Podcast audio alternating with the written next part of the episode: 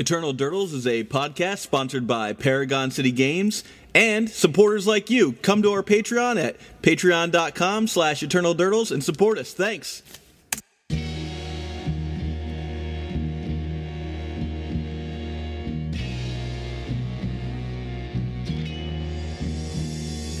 Gacky gack gack. Stitcher supplier is milling over three. Oh, Hogan! Gacky gack gack. Sacrificer to cabal therapy. Gack, gack, gack. You know who's delving graveyards? None other. So convoke them creatures then. No mana spent. Sup, Delver? Gask on the sack, gonna trample shit up. 8-8, don't play, true name shit out of luck. Banhammer, did I stammer? R&D done slipped up. We legacy in this necropolis is running amok. Black creatures, new features, straight up casting the gap. Convoking, shit's broken, as a matter of fact. Your Karaka starts his nonsense in this moment for show. But this gacking still gonna happen, your life totals no more. Opponent shrugging, they got nothing and conceding the game. It would serve y'all well to remember the name. Hope Gak, he attack, coming back for some more. This format shakeup isn't ready to get Gak to the floor. What you doing? Stop the brewing and start casting the gap. In the red zone, they all tremble cause they gonna get smacked. Oh, by the way, I got supplier and this hasty bug gas. Sign the slip, check the box, go enjoy some Shake Shack. Hello and welcome to Eternal Durdles. I'm your host, Zach Clark, and with me as always, Nathan Golia. Nate, how's it going, man? Pretty good. Just uh, got to Las Vegas. I was in Atlanta this weekend playing some Legacy, and now I'm on a work trip. So. Fun. Back Nate couldn't. Uh, sorry, Nate obviously can make it. Uh, Phil couldn't make it this week. Unfortunately, Phil, who was going to come on and was there as well this weekend, had a family thing come up very last minute today, so he cannot uh, be on the show. But he'll be on our next show, and I think we might do a couple shows in, about Atlanta in general, just because there was a lot of, of cool stuff that happened. So and I want to give Phil a chance to talk about his tournament, which is a lot better than mine. Yeah, and we have some we have some some pretty big uh some pretty big episodes coming up. Uh, I think you know we've got a couple uh, a couple of spicy ones coming up the pipeline. So I'm gonna just tell you about my 70 minutes of Grand Prix Atlanta. I do. um I, I decided to play. Uh, I tested a lot of decks. I actually played quite a quite a few leagues, and I felt that Rug was the best deck um, for sure. Like, definitely better than any other deck that you could play. Mm-hmm. Um, and but I didn't really enjoy playing it very much. Of that sounds like I used to love Rug when it had Stifle and Nimble Mongoose, and it's just not the same with Wrenn and Six. It just um, it just just it just feels very slow and uh, less aggressive now. So um, I just wasn't really enjoying the play experience with it but I couldn't think of anything really better to do until like the day before I played like a Hogak league and I felt that was really fun, so I decided to play Hogak. Um, so I played a Hogak bombardment list. I actually played more bombardments than Altars of Dementia. I just thought bombardment was a, like if you take a, a stock Hogak list uh, with the altars and stuff, the only real changes I made were that I cut some of the altars and played more bombardments in the main deck, and I played an anger over the third Carrion Feeder, I believe. Okay. The reason for that being I felt there were definitely a lot of turns where I was like making a Hogak and a zillion zombies and then passing and then dying because of like um like a combo or something, right? Yeah. Uh, we got four entombs. We had four entombs. We had four entombs, four faithless looting. So I felt we could find and get angry in the graveyard. Uh, my first round of the tournament was against Rug Delver, and my first game was like the platonic ideal of a Hogak game, um, and I was feeling pretty good. In the next two games, so starting in game two on the draw, um, my opponent game two on the draw played a Ponder uh, as their first play, and my hand had Cabal Therapy and Faithless Looting, plus a Swamp and a fetch land that could not get a basic mountain. I did play basic mountain and I felt that I really needed to play the basic swamp and cabal therapy naming surgical extraction um, rather than play faithless looting because playing faithless looting into my opponent's surgical extraction would be really bad, mm-hmm. right? Yeah. My opponent's seen now, you know, their whole hand plus three more cards, right? So if they have it and they were looking for it, they have it. So I did that. My opponent did not have any anything relevant for my graveyard. Um, and basically, what happened in that game was that I got tempoed out, just uh, took a couple quick hits, couldn't sort of stabilize before uh, bolts cleaned it up. Uh, and in game three, it was more the same. I actually had pretty much the exact same kind of hand with a uh, Cabal Therapy off a basic swamp, and then had to fetch a Badlands to get Faithless Looting, uh, name Surgical Extraction not there, play, cast my Faithless Looting. Um, I did clean up a board with Goblin Bombardment that was a Tarmogoyf and a Delver, but my opponent just drew a True Name Nemesis and won, which really frustrates me. um, as any listener or person who talked to me knows, it's just one of the most frustrating things that I think. I mean, I've got like a ton of zombies in play, and I just can't like block this thing before I just. I knew he had two bolts too, so really what I needed was like a Cabal Therapy. I entombed to put a Cabal Therapy into my graveyard, and they force a will be entomb. It's just basically like, um, you know, that's how I win. Yep. So I was pretty frustrated with that. My opponent basically went in two games without interacting with my graveyard at all. Um, and then in game or in round two, I sat down and played against Belcher, and that lasted three turns. Wow. Um, the whole thing lasted opponent, three turns. Yeah, like they wow. they they like were on the play and revealed land grant and won. Yep. And then in game two, I kept a hand with Cabal Therapy, uh, Wear Tear, and a creature to flashback the Cabal Therapy on the play. And I figured, well, I mean, I'm not going to mulligan to really anything better than this. I don't have any free interaction or anything for Belcher, yeah. right? Like I could mull to a th- like one of my three Thoughtseizes, which isn't, you know, again, like I've already got a Cabal Therapy, and a Thoughtseize like might not win either way, you know. At least with Cabal Therapy, if he's got multiples or something, I can sort of clear them all out yeah. if I hit correctly. Well, I played Cabal Therapy and I named Burning Wish um, because I had the uh, Wear Tear in hand. I wanted to take him off a spell based win. Um, he revealed a hand of all mana and two Street Wraiths. Uh, he drew and he left his hand up. He drew a card, put it face down. Cycled the Street Wraith, put the card face down. Cycled the Street Wraith, turned the card face down. Then flipped over the three cards, and it was Land Grant. Oh. The the three cards were Land Grant, uh, Lion's Eye Diamond, and Goblin Charbelcher. and it, the rest of his hand was all rituals. So it was course, just basically yeah. a matter of getting to that second mana for Desperate Ritual. Yep. And then once he did that, it was basically Desperate Ritual, Desperate Ritual, Desperate Ritual, Lion's Eye Diamond, activate. so yeah, that's rough. So I actually consider this a mercy killing, um, because losing five minutes into round two after having a very frustrating game one early in the morning, I'd been up late the night before, um, because uh, Tim, who stayed with me, got in pretty late, and then he wanted to go to Buffalo Wild Wings, and it was just a slow night at Buffalo Wild Wings. So we were there. We didn't get to sleep till like one. The tournament calls at eight. I was like, you know what? Forget it. I was gonna drop. I'm gonna go take a nap. Come back for the three o'clock which is what I did. I mm-hmm. played Rug Delver in the three o'clock. Promptly, my opponent in the, my first round opponent in the three o'clock uh, keeps it hand and then reveals Chancellor of the Tangle. Whoa! Um, Please tell me what that card does. Uh, you can get a green mana at the beginning of your first main phase. Okay. When you reveal it, uh, do you know what deck this was? I knew immediately. So he reveals a card that gives him one free mana. One green mana. One yep. free green mana. At the beginning of his Is it like phase. some variant of elves? It was Neoform combo. Oh, okay. So uh, basically, I said okay. I pondered and found a daze, and uh, he uh, cast Summoner's Pact. I said okay. He pitched two cards to Allosaurus Rider. I said okay. He cast Neoform targeting Allosaurus Rider, and I dazed it. And then I and then he passed back to me, and then I passed back to him and won. Um, he actually did get me in the second game though because uh, I kept a hand with Daze and Pyroblast. Uh, my opponent went to discard and discarded Griselbrand, and I was like, oh no, if he has like reanimate, like like land pedal reanimate, I can't beat that. so I kind of like was looking for an answer. Instead, he had like land pedal pedal pedal land pedal pedal pedal. Um, Eldritch Evolution on Allosaurus Rider. Got Griselbrand, drew seven cards, made a second Allosaurus Rider. So um, that was enough to beat me.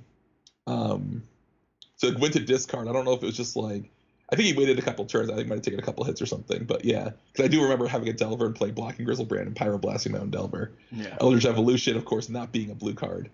Uh, and also four mana not being dazeable. So got in trouble there. Yeah. Um, and then I won the third game. And then the next two rounds were both Delver mirrors that I both that I lost in three games both times. They were just I was just sweaty and gross, and I hated myself and I hated my deck. I hated everything that was going on.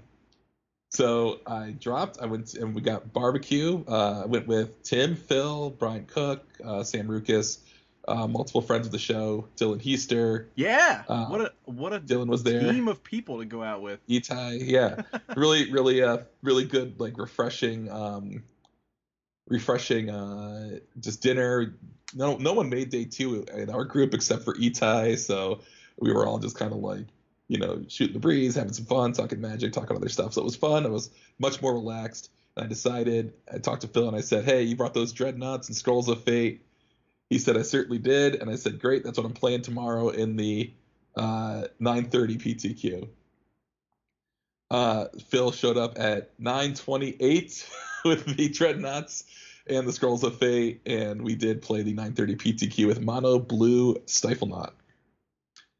I got a Um, little play-by-play on some of the hot takes that you had on this deck this morning with Phil, and I, I think the thing you need to explain to people here is Fathom Seer. Okay, so the mono blue Stiflenought deck that we can uh, make sure we get the, po- the the show notes and also make sure that the list I play gets posted. Yeah. Just for the con- compare and contrast.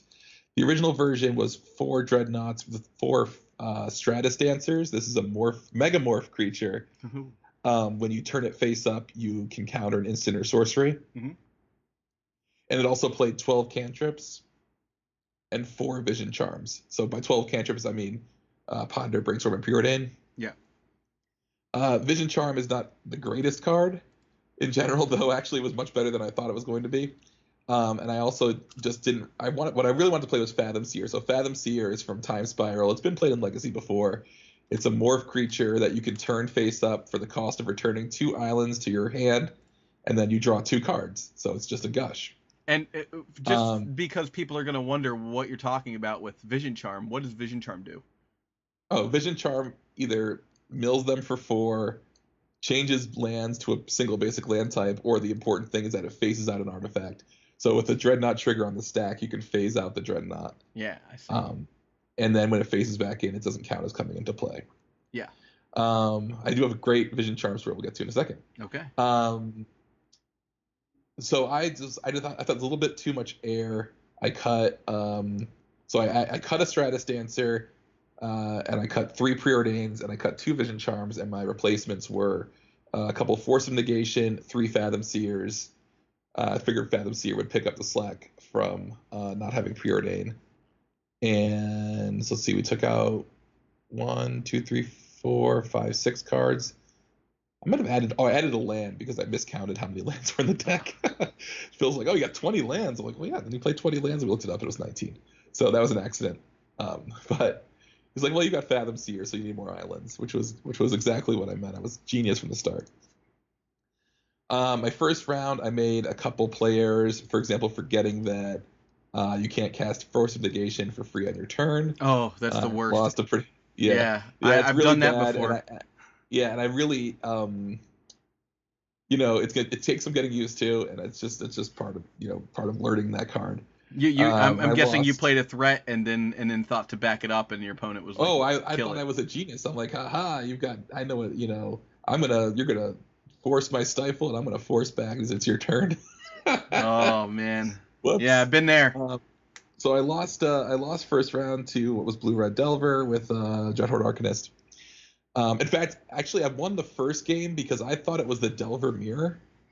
Oh, Or I'm sorry, I thought it was the Dreadnought Mirror because I played an island, he played an island, I played an island, he played an island, I played a wasteland, he played a wasteland, and then I actually did combo. I must have comboed out in the first game, and uh, and then they scooped up, and then I think the first play was like a basic mountain in the next game. I, I'm sorry. Um, you so thought you you had to be the only person in the world who thought they were playing a dread a, a dreadhorde mirror or dreadhorde a dreadnought mirror. Dreadnought Mirror. Yeah, I don't. I I didn't really think that, but I was like, I don't know what this is. I didn't. I didn't. I didn't think it was Blue Red Delver. I thought it was something else, but Yeah. um, it was Blue Red Delver. with A bunch of basics. Um, so I did lose the next two games, and then I won against um, the Jeskai Mentor deck. Uh, that was that was a pretty satisfying win. Um, just you know playing around Swords to Plowshares, playing around you know various counter spells. They're not as fast as the Delver deck, so you have a lot more time to you know sort of really sculpt your hand. Yeah. And you could really get some value out of the Scroll of Fate, just you know manifesting stuff, interacting that way, drawing cards. The third round, I lost to Blue Red Delver again. That was kind of a bummer um, to play that matchup again. Then in the fourth round, I played against David Razka, um, who is a uh, somewhat notable legacy player. I want to say of re- recently. I think he um, he played a four color Phoenix deck with land grant to a pretty nice finish a while ago. He, we started talking in the Phoenix various Phoenix groups. Okay. I introduced myself. Turns out he's from Rochester, as am I. Um, and uh, he did the same thing. He played this Phoenix deck in a 1K at Millennium Games in Rochester and, got top eight. Uh, he got top 32, I believe, at the last at the Star City in Syracuse the other day. So mm-hmm. um, he was playing four color control this time, and um, I did win. Um, the real star of the show in that game or in that round. Oh no, it wasn't that round. No, it wasn't that round. Um, this might have been. Oh, this was definitely the the uh, Vision Charm story. So I phased out my my tapped Scroll of Fate in response to a removal spell. Oh, nice. And I just had to call the judge to see if uh, Scroll of Fate phased in untapped. I couldn't remember. Like I didn't Believe know if they had like yes, right? It. is yes because they they still phase in before the untapped, untapped step, step, but yeah. you know I haven't phased anything. Yeah, phasing is its own thing since since Mirage was in standard, so I don't yeah. know. Um, so we that was that was my my great my story there. Uh, then round five was against the Epic Storm. Um, my opponent won pretty fast. I want to say game one, uh, and then I won game two on the play. Again, just like having so much interaction, like with that kind of deck. Yeah. Or maybe I won game one and lost game two. I can't remember. Um, but game three, my opponent had a really interesting uh, had a really interesting play that I that I thought was was uh, was really cool. So they, um, I my first turn was land uh, engineered explosives on zero, and I figured that would just kind of like, and I had you know a couple pieces of counter magic as well. Mm-hmm. I figured that would just stop me from losing on turn one. Um, my opponent uh, was kind of just drawing cards they didn't have a never had a second land. They had they had to play their artifacts, LED, LED, Mox Opal into my engineered explosives. Um, I there was a point they did that, and they cast Dark Ritual. I had a Vendilion Clique in my hand, and I think I forced a couple something else along the way, maybe. Um, but I, I had my, my relevant interaction at the time was like a Vendilion Clique and a Brainstorm. Ah uh, I cast the Vendilion Clique, and they revealed this was Dark Ritual the stack, uh, Defense Grid, Rite of Flame, and two more zero cost artifacts. And I looked, I had exactly three lands, right? Um, and Defense Grid, of course, increases the cost of everything by three. So if I want to cast, a, oh, I had a Hydroblast in my hand. Ah. I did have a Hydroblast. Um, but they cast Dark Ritual, and I was like, well, you know, they didn't start with Rite, they didn't lead with Rite of Flame, and I can't really hold this for a Burning Wish, so let's, let's see what's happening. Um, and I cast the Vendilion Clique, And I was tempted to take the defense grid, but I was also kind of like, if I take the defense grid, Dark Ritual resolves, and if they draw any tutor, I'm actually. Oh dead. yeah, it's pretty bad. As opposed to just like not able to interact that well. So I let the ritual resolve. They played a defense grid and passed, and uh, I drew a fourth land so I could hydroblast if I needed to, uh, but it never came up. The uh, Vendilion Clique uh, took the game down, which was another nice throwback to like old time legacy, yeah. getting to play a Vendilion Clique. In round six, I played against four color control again. I lost the first game, uh, won the second game with my sideboard Saheeli Sublime Artificer. Um, my opponent clearly was not expecting that. um, I believe I had Saheeli Sublime Artificer into like float, into like manifest a Fathom Seer, float, gush, brainstorm, ponder, like just like a crazy hand, you know. Um, so that was really that was really cool. I was happy that worked out. Um, and then uh, in game three, I, I resolved Saheeli again, but immediately was abrupt decayed, and my opponent won right as they were calling time. Oh man! Um, and get managed to just uh, beat me there. So I went three and three, but it was honestly it was the most fun I had playing Legacy all weekend. I mean, you're, you're morphing, you're manifesting stuff, you're unmorphing things, you're phasing, playing Stifle, playing Daze. It was a lot of fun. I really do think the deck is is good. I mean, it, it's functional for sure you know. Um, and I don't know if it needs a light splash to shore up some things like something like Abrade, you know, like a red splash or something like Abrade just to like kill those turn one delvers that really make your life miserable. Yeah. Um, but uh, but yeah, I mean it was it was super fun and I and I really liked the deck. So unfortunately I don't own dreadnoughts. So uh, you're always welcome to borrow the one I own. right. So that was my uh, Grand Prix Atlanta experience. Um, let's talk about the tournament a little bit. Mm-hmm. I, I, wish there was coverage so you yeah. could have seen it. what is the uh, what is that the allocation uh, report? A coverage budget allocation report. There was no coverage of Grand Prix Atlanta. Yeah. That really that really does take a lot of the um, fun out of it, you know.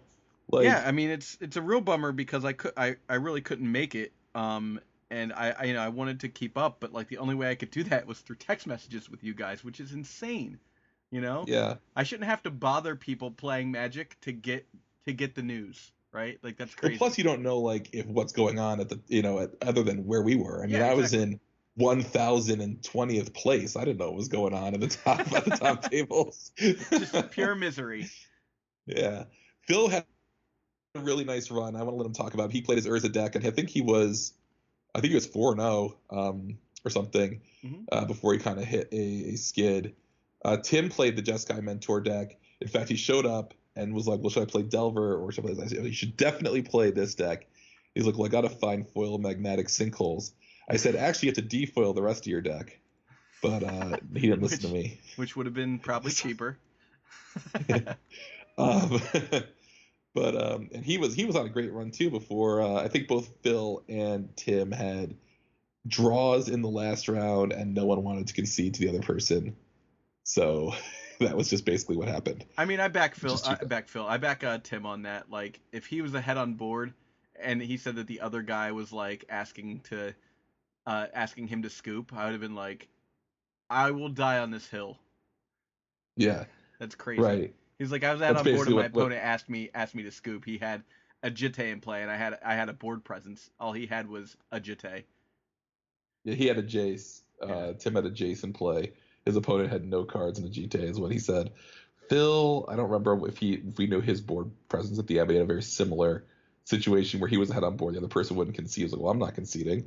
So I guess we're just not. We're neither of us is making day two, which is uh, a good problem to have if you're look, I'm looking at it from my perspective. Yeah. I talked to someone uh, who I knew uh, from uh, Eternal Weekend last year. How you do? He's like, "Oh man, the wheels really fell off at the end. I only went seven one and one." oh God. like, all right, I'm not gonna tell you how I did then. Yeah. Um, but it's too bad there wasn't coverage. I just think that that improves the experience overall. Um, there's just more activity. There's more sort of people talking about the tournament um, around because you're you know you're catching it on your phone or there's a TV um, somewhere yeah, where you can watch it. You know, so. people like me can chime in on Twitter. I mean, I used to like I, mean, I, like going back to my hotel if I scrub out of something like this and checking in and seeing what's happening in the tournament at least. Exactly. Yeah. Um, so that was too bad. I think that I mean we we saw a lot of friends of the podcast, Corey Kozlowski and Matt Hackbert got some signed cards we owed them for showing for uh, wearing our shirts on camera. So uh, if you uh, Again, if you ever wear our shirt on camera, we will get you a signed card eventually. In Corey's case, uh, you know, unfortunately, he, uh, well, unfortunately for me, his uh, his tournament was the weekend my wife got hurt, so I didn't have a chance to really get it out to him oh, until now. Um, but you know, uh, talked to uh, a number of friends of the cast and you know just friends in general. Uh, had a great time playing Hyper Hyperextended. We'll talk about that after we're done with Legacy. But there's anything that jumps out at you about this tournament? From I mean, looking at just the data that came out today. I will say to their credit, Channel Fireball is giving us a lot of information. Yeah, I mean, obviously the first thing that pops out at me is the prevalence of Rug Delver as like the deck to play. Yes, they released the day one meta. Rug Delver at 12% was the most played deck, so that's 120 players. This is actually nice because um, it was like a thousand and change. Nice. So you could basically just kind of do that math real fast. Uh, it's like 120 players. Then Stoneforge, then Blue White Mentor was the second. So I, I would. And then four color control third. So you've got 19% Wrenn and 6 decks Mm-hmm. versus 18% blue white decks right at the top. Yeah, you're either play you're either playing Wrenn and Six or you're playing Swords Plowshares. That's what it looks like, right? The next four, the next three decks the day one meta are all five percent Reanimator, Sneak and Show depths, which for some reason they're five percent for Sneak and Show. That must be a rounding thing. Never mind. Or yeah, have like no the idea. line for Sneak and Show is slightly longer. Yeah, and then you get Blue Red Delver, uh, Ant, Mono Red Prison, Four Color Loam. So I mean, I I'm going to be honest. I don't really think this is very interesting as a metagame. Um, I mean, I appreciate that that it's not like if you look 12% is is much better than like 30, you know, which Yeah. is what we were seeing when when Deathrite Shaman was around. It was like 30% just well, 30% of top eights. We don't know what it was, the percentage of the meta. true. This is Um, the day one. This is all. This is all of the. I don't know. I think this is this is a pretty good representation of of a healthy meta to me. You know, Where's the first? I mean, there's no death and taxes. It's not even listed, which is bizarre. Um, that's that you know, four there's no other. Maverick anywhere. People are afraid to play with X ones, man.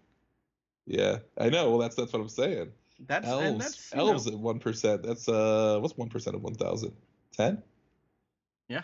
yeah, because one percent of one hundred is one. Yep. And hundred times ten is a thousand. Yeah.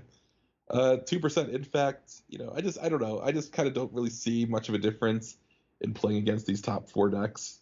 You know, like Rug Delver, Stoneforge, Blue White Mentor, Mentor, Four Color Control. Just is like, just like bomb fest. You know, who's gonna draw the most bombs first? And I don't I don't know. I don't, I don't really find that very interesting. And then even after that, the next three decks are all bomb decks. We Yeah, I mean, meter sneak and show depths. I, I don't really consider Rug Delver a bomb deck It is now though. Like Wrenn and Six is a bomb, and True Nemesis is a bomb. That's six bombs. fair. Yeah, that's a those are bombs. That's a bomb deck. Like what's Stoneforge? Stoneforge isn't even as much of a bomb as True Name or Jace or whatever. Blue White Mentor, their their bombs are the Planeswalkers and Mentor. You know, Yeah. the Planeswalkers just so disruptive. I I splashed to Teferi. One of my test decks was splashing to Teferi, the three man Teferi into Dead Guy Ale, and it was actually insane.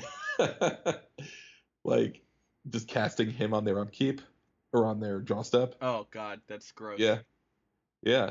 Just you know, it was the only blue card in the deck. Um, blue black shadow at two percent. I thought would be a little bit higher. Thought that would be more of a, but I guess it's in there with burn. Yeah, here's the thing about about Shadow like right now is like decks that are good against Shadow are uh uh, decks that can uh like gain their own life, play swords to plowshares, or burn you out, right? You got Yeah, the Delver, then you've got yeah. Stone, you know, like Yeah, that's true. all those four color decks like that you know they have access to bolt or or uh, uh what's called fire uh punishing fire so like you can you know you can get to a point where you're like okay cool now we're going in you know Yeah, so i i, I totally understand why uh why shadow's been been down for a while i was actually talking to dave kaplan about that uh at the last uh, monthly event and uh, he was like I, I really want to play shadow but i don't feel great about it um and everyone's just playing swords to plowshares right now like i'm playing swords to plowshares that that Yeah. should tell you something right eighteen percent swords to plowshares decks right at the top, Mhm. right? So I guess that that, that might explain it because it was You, you, I mean, it was between, doing pretty well.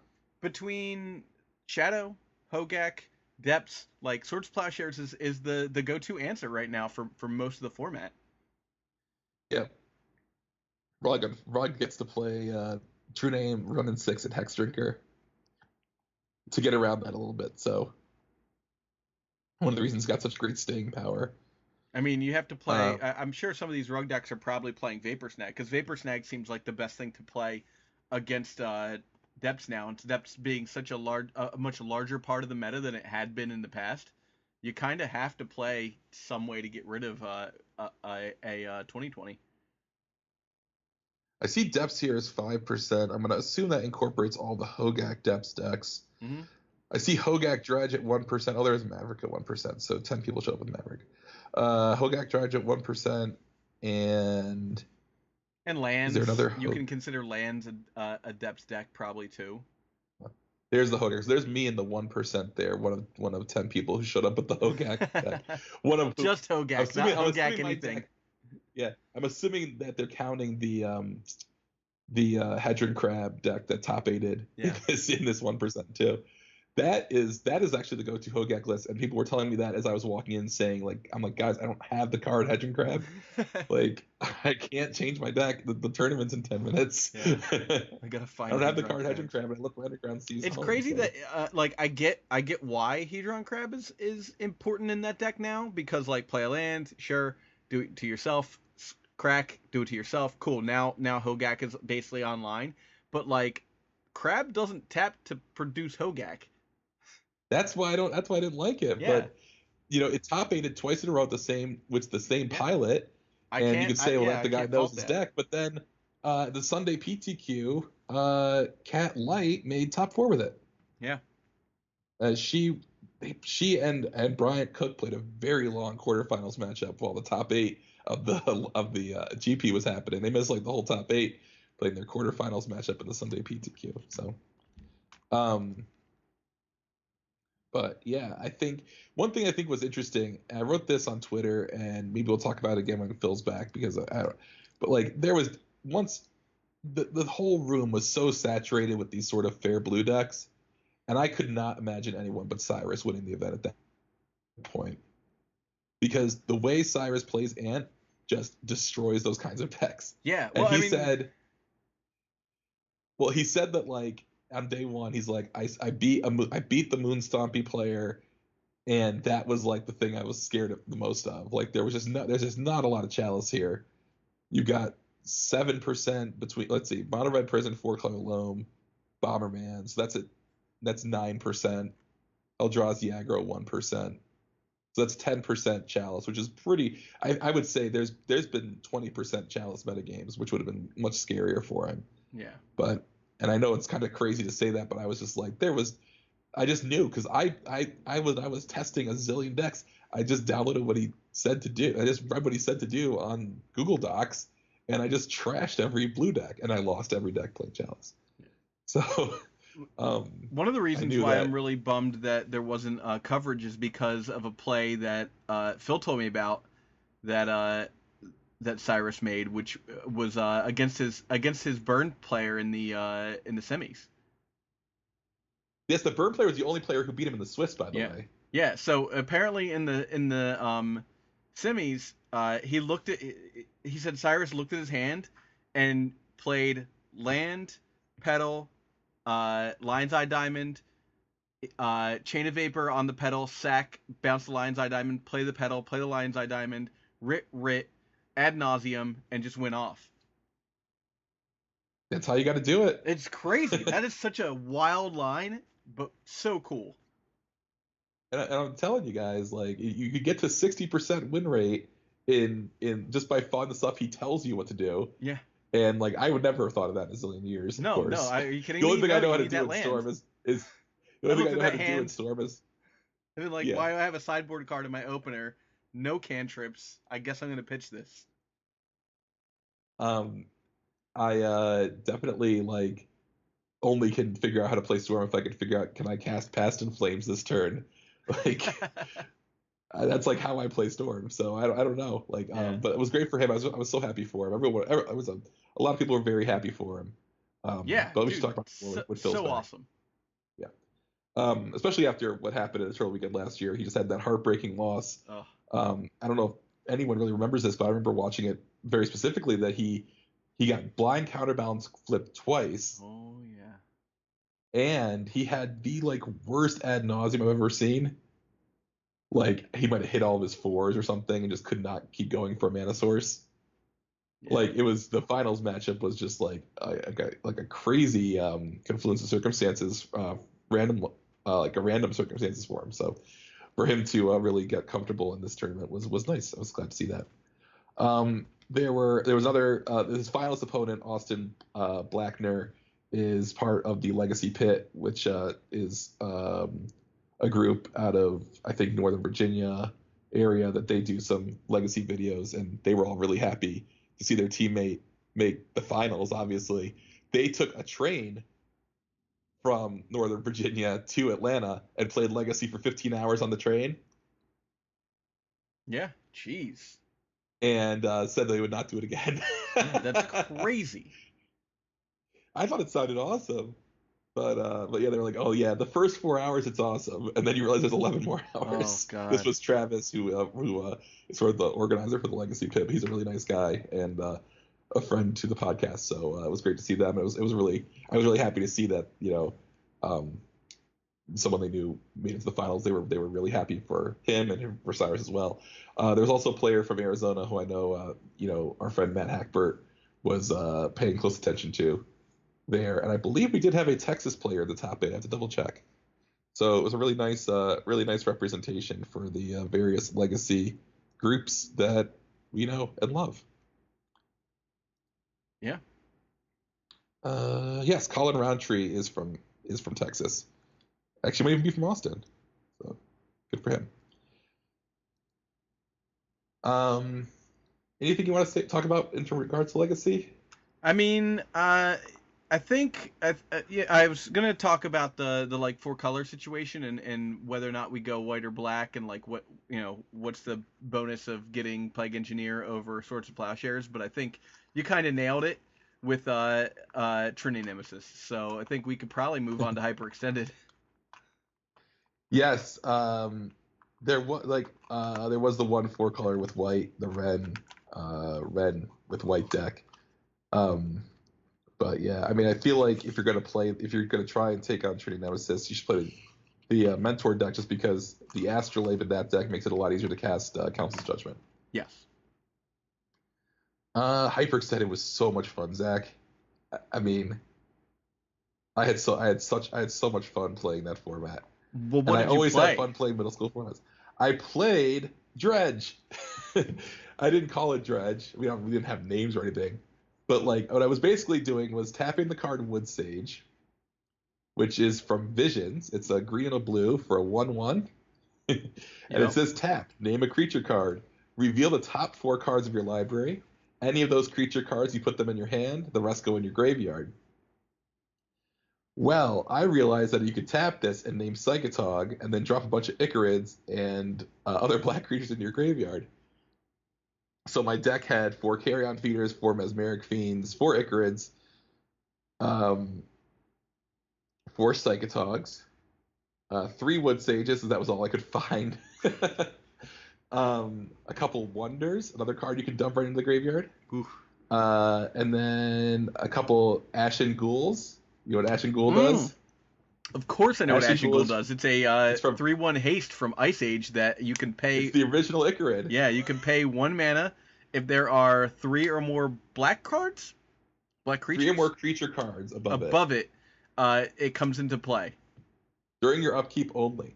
Yeah. So you have a lot of fun situations with this deck where you have an Ashen Ghoul under an Ichorid, right? hmm You put the Ichorid trigger on the stack, and you tap Wood Sage, and you name Mountain Goat because you don't want to. If you have a Psychotog, you want to put it in your graveyard. Yeah, there. Yeah, of course. Um, then it's assuming that works, and you get two more creature cards. If they're both black, you with the Ichorid trigger on the stack, you pay a black mana still on the stack. You pay a black mana. You return the Ashen Ghoul because it's at instant speed, but only during your upkeep. Then you can exile. Then you resolve the Ichorid trigger and exile one of the new black creature cards you put in your graveyard from the Wood Sage activation. Yep. This is why every time I untapped the Wood Sage, I won. We because should the card we should same. pause here for a uh, old school update sponsored by Epic Storm. yeah, so old school up to Uh, com. so back in the day, um, Ashen Ghoul was played uh, was played exclusively in the Buried Alive deck, which was the deck that was able to beat five color control. Um, and uh, the idea of that deck was you would cast Buried Alive sometimes twice on turn one if you happen to have uh, three Dark Rituals. Um, and you would put Well, you only Nether Dark Spirits. Well, no, you, you well you wanted to cast it twice because you wanted to get uh, all of your Ashen Ghouls and two Nether Spirits into your yard.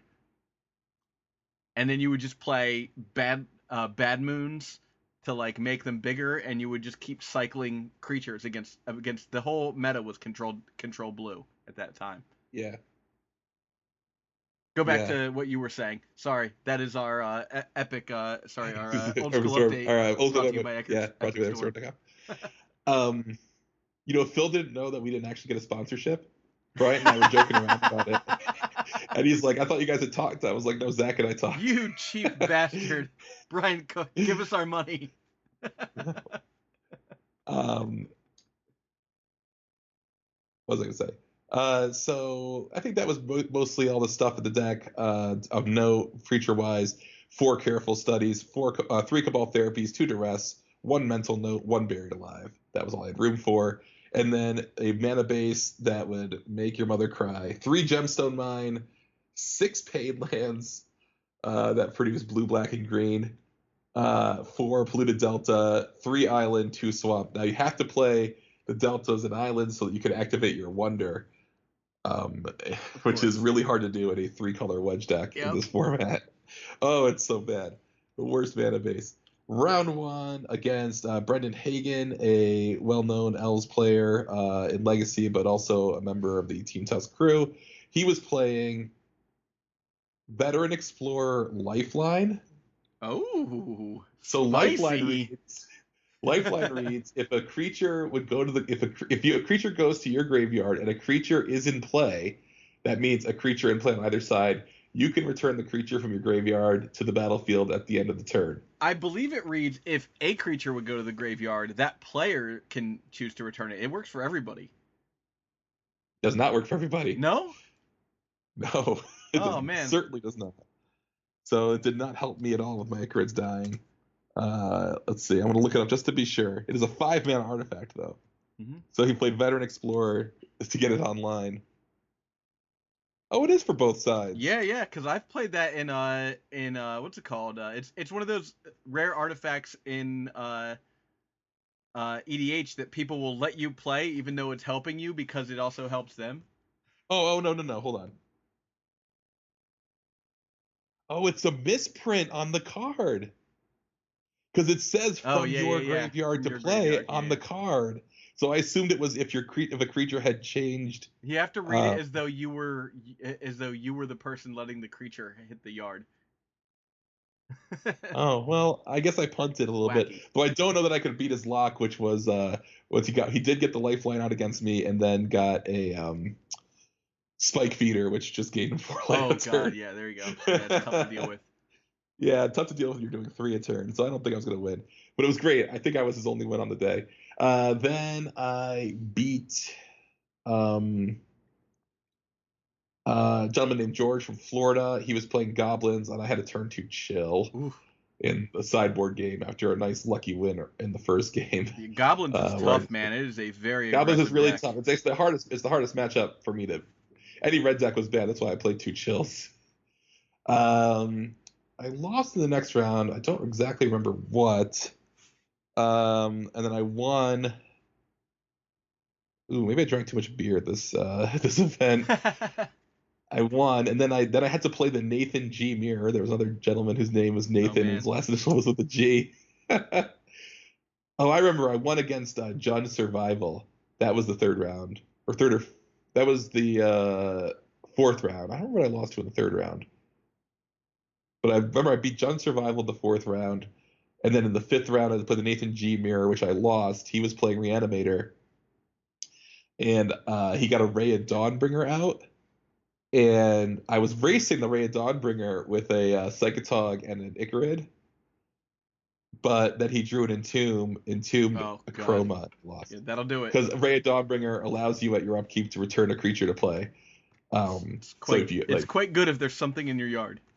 Yeah, and he drew an Entomb. That was uh, that was how he won. Yeah. Uh, and then the sixth round, the last round, I also lost, but I don't remember to what.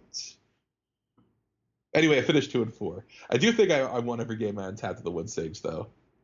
Um, you didn't kill the Wood Sage. I killed you. It's basically I mean, yeah. Uh, Wood Sage doesn't pass the uh, the false cure test. I, I think you're you like, no, absolutely not. I don't know what that's go- gonna do, but it seems terrible. Yeah. No, neither does Scroll of Fate, by the way. So I got that forced a couple times Other people oh, yeah. looked at it, confused. they looked at it and they're like, "No, nah, I don't want you doing that." Yeah, well, I don't know what this is, but no. mm-hmm. um, but boy, it was so much fun. It was hand paired. That was that was a hoot to watch. Oh, did you just jump, like shuffle it up? It. Uh, yeah, we all had little. He was making little cards with all of our records on them, and then he grouped them by record, by record at the end of each round, and then shuffle them up and then deal out the pairings. It Just was like you used to have to do before the uh, tournament organizer uh, app. Yeah, I guess that's awesome, right? Yeah. Um, was that a brew? I should say, was that a brewery in Atlanta? I'm on this low carb diet that Amy's trying to get me to stick to, so I didn't eat anything all day so I could drink a beer um, or two but I picked an eight percent beer. Oh god! I haven't had I haven't had a beer or bread in a month. So like my first round against Brendan, that explains why I didn't, I didn't know how Lifeline worked. Did not know how Lifeline worked because of that. Um, the tournament was decided by Magic Trivia. Oh, so oh yeah. After it was supposed to be seven rounds, but after a few drinks, we decided to cut it to six. All right, so you're gonna have to you're gonna have to see if I would have won this tournament. So the the question for the four players that were at five and one for to determine the winner was name as many hyperextended legal cards that if your deck was 60 of just that card could kill a goldfish. So you have to name name the name as many cards as you can, and they had like I think they had like two minutes the question was asked by Sol Malka, who is notable for inventing the original rock decks mm-hmm. back uh, Phyrexian Plague Lord, um, Deranged Hermit style in, in the Years of Black. That was a real that was real awesome that he was there. yes, and then he yeah, he had the added Spiritmonger later on, and it was always plays it, still plays it this day in modern. Um, so he's a real historian of the game. He asked the question, and then we all huddled up to figure out what were the right answers for. I feel like um, so shock right? Uh, well, no, dehydrate. There's no mountains. No, no mountains. You don't. You oh. don't get any mana. Oh, oh, Jesus! Literally just that card. By itself. Okay. Sixty copies of one card. Jesus. See if you can get one. Sixty. Took me copies. a second too. Sixty copies of one card would kill a goldfish. I don't want us to be doing this for too long. Yeah, the answers are all know. the manlands. All the manlands. Okay. Yep. So Faerie um, Conclave. Faerie Conclave. Spawning pool. Yep. Right. Spawning pool. Uh, Ghitu Encampment. Uh, Treetop Village and whatever the white one's called. Forbidden or Forgotten Tower, one of those two. Tower, yeah. Like that. Uh, Basking Rootwalla. Ah, yes. So this card. Yeah. Yep. Barbarian Ring. Yep move to discard seven times. then you can then you do you can't kill yourself by the way is the is the deal by the way so you can't like so you do move this card seven times Ooh, and then what's the uh the card that's oh it's a sack of land so you can't use that one. Damn. Which one? Uh the, the, the, it was printed in uh never mind. It it doesn't exist. It's uh it's from it's from the uh last master set or whatever the hell that was called. Uh, modern um, modern Horizons. There is no zero mana cost creature with power, so that didn't work. I think that was all of them. I think Ichorid might have also worked. I think they someone did the math on it, and you wouldn't deck before you went to discard enough times or something. Yeah. Um, but uh, but yeah, I mean, how fun, right? It's wild. It was it was totally cool. Uh, there oh. was. Uh, probably no. Uh, I bet. Uh, what's called? Uh, Nether Shadow didn't didn't count. Is not legal in hyperextended yeah, because like, it is not hasn't available. Been printed. Yeah, it's got a white border. yeah, white border. So uh, so yeah. Um, wow, I, uh, that's a cool. Was... That's a cool uh, trivia piece right there. Yeah. Um, the uh, I did see what so all the ties in uh, hyperextended are broken by Magic Trivia. There are no draws. Um, so uh, the, the only other one I saw was name as many Elder Dragons as you can. Oh, get out of here! Too easy. well, was, was it like name them, name them as fast as you can at me? Well, you had like a minute to write as many down. Oh come on, that's too easy. How many Elder Dragons do you think there are? Uh, there are at least ten. There are 22. Whoa! Oh wait, nope, 20. These are elder dinosaurs. Hold on, I'm getting elder dinosaurs too. I just did type elder like a jerk. Elder dragon. There are 15 elder dragons. 15. So you've got uh Darigaaz, you've got Dro Drugmar, Dromar. Uh you've got and what, and what was that one? Dr- Dromar? you mean uh Jamoka? Dromoka, sure. Uh then then there's uh Nicol Chromium, uh Arcades Sabboth, Paladin Amors, the other one. I think you had to name individual cards. Yeah. Uh, the upshot was I think the I think the score was like like twelve to two in favor of Sean Oh my O'Brien God, in yeah, that wow. Yeah, twelve is twelve is more than I could have named in, in five minutes. Yeah. Um, I thought it was gonna be all uh, flavor text. I was reading flavor text Oh, God. crazy to try. You're Like, like, there's so many please random finish flavor this rhyme. Chub toad, chub toad at the door. Yeah, right.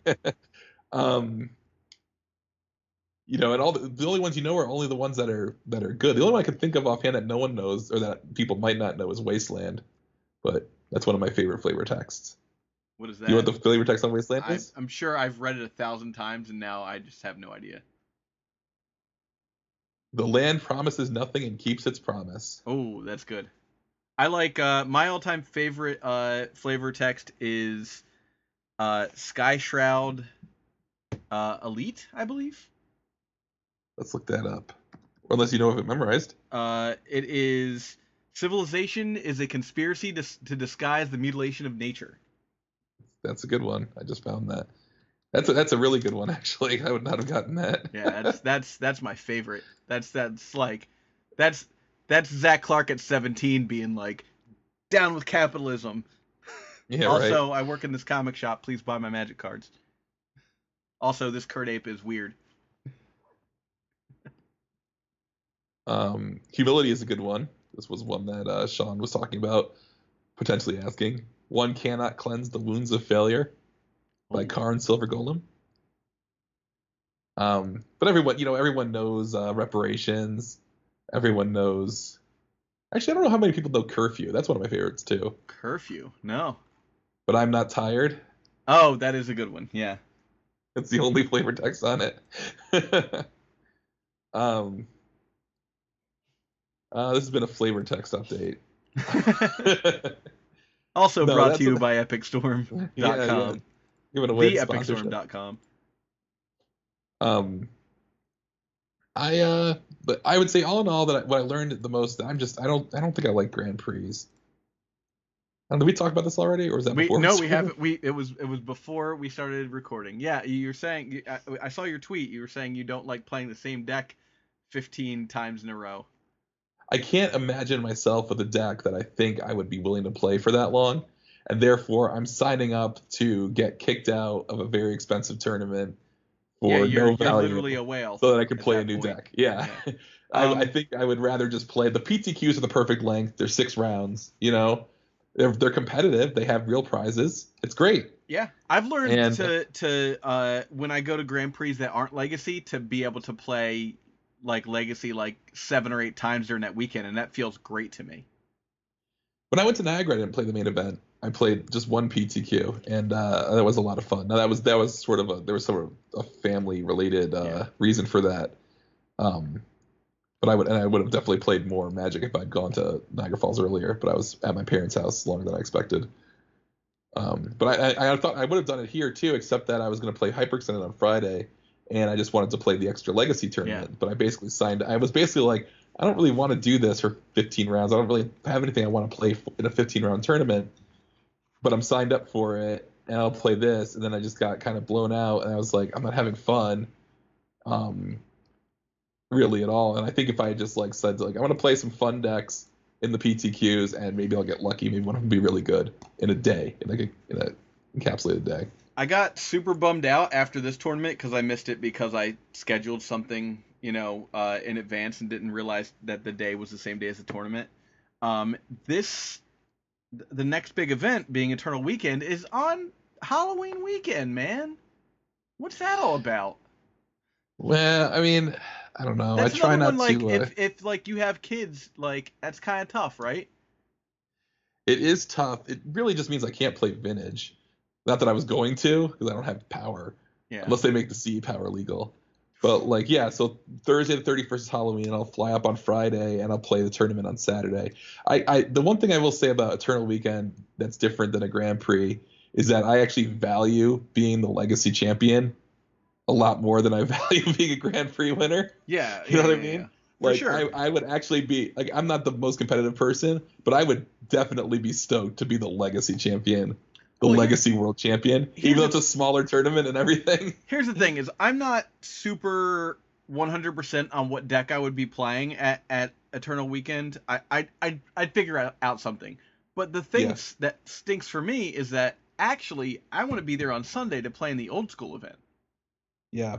And that like it uh, like I would have to take a plane from here to Pittsburgh uh, early in the morning so that I could go play old school, probably scrub out, and then fly back home. That's crazy. Yeah, I'm gonna. I'm gonna look at. I gotta look at their schedule and see what they're doing on both days. Uh, last year, my Eternal Weekend was terrible too, I, and and I, I, I think what I learned about myself today is that also Eternal Weekend's not gonna be 15 rounds. It might be like 10 before the Swiss. Yeah. So, you, but you'd still win, but you'd only have to, you'd have to play like the one round before the top eight, assuming you made it that far on Sunday. You know. Yeah. So I don't think that's as bad as having to then play like having to play nine rounds, then play six rounds. You know, that's a lot of magic yeah. with the same deck. Um, I think I can handle ten rounds because I think that, like I said, I think being the legacy champion is cooler. I mean, cooler for me. I think that you know someone younger like Cyrus is going to get a lot of value out of being on the pro tour at age 23. I'm not going to get a lot of value out of being on the pro tour at age 37. You know, man, that's so it's so cool to be able to get to the pro tour at, at any age. Honestly, like I, I envy him so much. It's it's such well, we a had, cool Jerry, thing. Jerry got to the pro tour. You know. Yeah and Jerry got to go to you know, he got the Pro Tour Barcelona. He got the the like best possible scenario yeah. for like oh. I shouldn't do this, but I'm going to. um, and I mean that would be that would be cool. I'm not saying I wouldn't like it. I just don't think I don't think that even that payoff is enough for me to like do the 15 to 18 round thing. You know. Yeah. But to be but 10 10 to 10 to 13 rounds to be the legacy champion and always have that as like this was the year I was the legacy world champion that would be so cool. You know, yeah. that would be fun. And that and it's always covered. A Star City. Now, the thing that's different about a Star City to a Grand Prix to me is that it's covered, and you yeah, know if you play exactly. a Star City and you play a weirdo deck and you're in the third and you're three and zero, oh, you're getting on camera. Phil yeah, was five and zero. Oh, he got on camera. Yeah, that was super gonna, fun. Someone's gonna find out. You know, that's the best part. Um, Not even that someone's gonna find out, but you're playing for something besides just winning at that point. Yeah. You're playing to maybe get like a feature match and get on camera and be able to watch your match and have commentators talk about your match and and see what you know I, I think that's really cool I, lo- I used to love playing on stream at paragon and going back and watching the matches because it was always like you know you got to it, it made you such a better player you know yeah. and just not having the coverage just hurts so much for that like sort of like mini goal you can have at a grand prix of just like getting on camera because like you may say like well i'm set it's like uh you know, I'm seven and one and I go to seven and two, it's going to be hard for me to win out and make top eight or something, you know? But at least at least in the seven and two round, I got to be on camera, you know? Yeah, of course. At least when I lost, it was on camera and I got to be on camera and that was fun. So. Um, I guess we should should wrap it up. I've got to get get some stuff done tonight, but um, we have a, a I, I don't know if we mentioned uh, our new uh, our new patron, uh, Jay Dixon. Thank you so much. Uh, oh, I think we did. Thank you again, Jay. Yeah. And I'm sorry to people I didn't get to meet. There were a few people I uh, was trying to meet up with that I didn't get to see, but um, so I'm issuing a blanket apology because um, there's just a lot going. There's a lot of moving parts. Yeah, and we've heard uh, a lot of your critiques uh, and stuff like that. So I, I, I went out and I got a new uh, a new computer so that I can do uh, the sound editing a little bit better. So you know some of some of your uh, pledges have gone to that. So thank you very much. You're helping make the cast better. Anybody else out there that's thinking about it and uh, wants to know if they can make a difference in uh in a in a podcast, this is a great one to make a difference on because we do use that money to uh, put towards uh, upgrading the podcast. And we do ask our patrons for deck advice. We do. Just ask just ask Corey and Matt, who I uh, messaged about. Forget what card it was. Um, but uh, I like wrote them in immediately. Again, Can we do this? Is this gonna be a thing? but yeah, um, yeah. But thank you everybody. It was it was it was despite the fact that like Saturday could not have felt worse for me. Like it turned out to be like a, it just was such a fun weekend. Uh, thank you again to Sean and, and Team Tusk for inviting me to the Hyperextended tournament and uh, I really did, you know, have a great time there and had a great time playing the PTQ for fun on Sunday. That was that was really great. So we'll be back next time with Phil to talk about his tournament and maybe some other stuff that we didn't get to today. Yep. All right. Well, thanks everybody for listening, and uh, have a good week. Have a good week, everyone.